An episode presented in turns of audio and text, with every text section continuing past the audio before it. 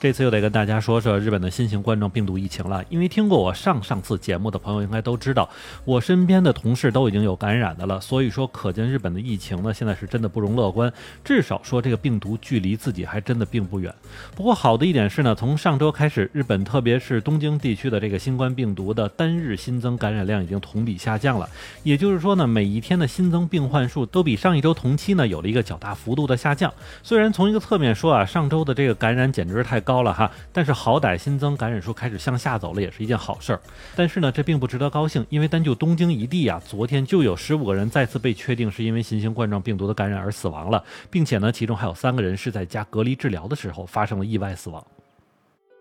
您正在收听的是下站是东京，我是在站台等你的八尾。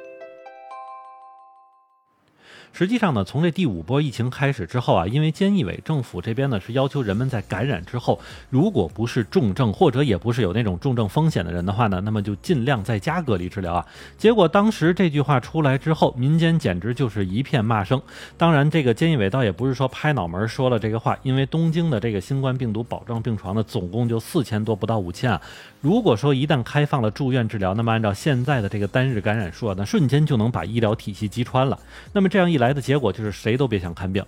但这个时候呢，也有医疗专家就站出来了，说单纯如果用一刀切的方式让轻症患者在宅治疗呢，是有风险的，因为缺乏对自身健康情况监控的，一旦出现了身体状况的快速恶化呢，病人自己将会没有办法应对。结果呢，还真的就是被这位专家说中了，因为截止到今天呢，在第五波疫情中，已经有二十四个人在这个自己家隔离治疗的时候呢，发生了意外死亡，并且这还只是东京一地的一个情况。那么其中呢，我也看到了一件事情，让人感觉非常不舒服啊，就是在昨天的时候呢。挨着东京的这个埼玉县也发生了一起在宅隔离治疗死亡的情况。那么这名死者呢是一位六十岁左右的男性。那他其实是在八月十一号的时候就在检测中心发现了自己感染了新型冠状病毒。然后呢，卫生中心的工作人员就在检测后的第二天和第三天分别打电话给他询问身体情况。当时的情况呢也仅仅是发烧和轻症的状态。但是根据记录呢，这名患者是患有糖尿病的基础病的，而且呢从这个十三号的下午开始到十八号的时候，他都没。没有回复健康中心来设置的这个自动应答电话，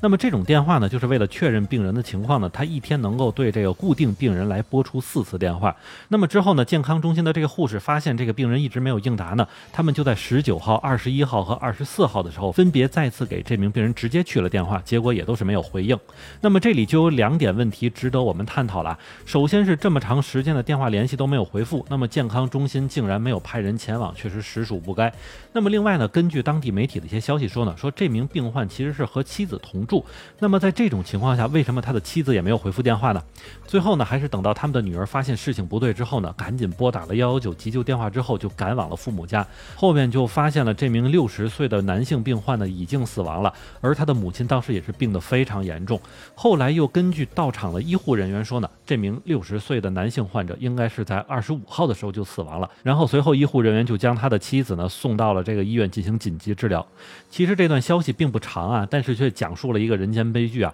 然后呢，我又调查了一下昨天东京死亡的三个人的情况，其中一个人是四十岁的男性，是在八月四号感染，而且他当时的症状也仅仅是发低烧，所以就被诊断为轻症，安排在家中隔离治疗。随后保健所也是在八月十号时发现联系不上他了，然后在前往拜访的时候就发现他已经死在了家中。那么另外一名的五十岁男性和八十岁女性的情况也都和这名四十岁男性差不多，只不过这三个人和上面所说的这个奇遇现在六十岁的病患呢，他们共通的特点都是有基础病的。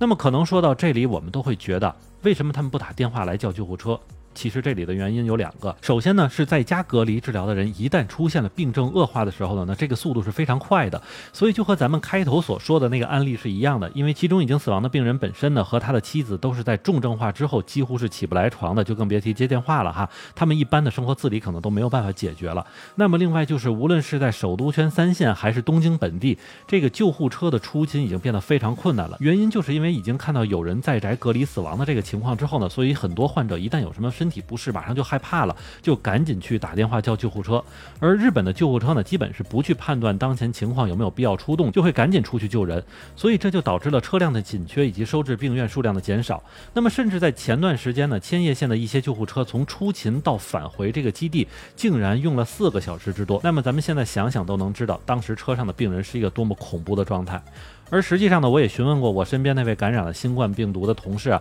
他目前还处于在家隔离治疗的状态里边。虽然现在已经不太发烧了，但是身体情况呢，就是那种超级疲劳的样子。所以在我每天打电话询问他身体情况的时候呢，都感觉他是喝醉了酒了。那么这里我还得说一下哈，他在检测完呈现阳性之后呢，并没有医疗机关去询问他的情况，甚至我都觉得他的这个检测结果没有统计到东京每天的新增病患数字里边。那么这里也不得不说，这是日本防疫中的一个超大漏洞。而且在隔离的时候呢，人们为了避免传染给家人，其实都是房门紧闭的一个情况。所以严格来说呢，日本这种应对轻症的新冠病毒感染者的方式真的是挺不科学的，因为不但容易导致病患出现危险，还容易增加这个传染的可能。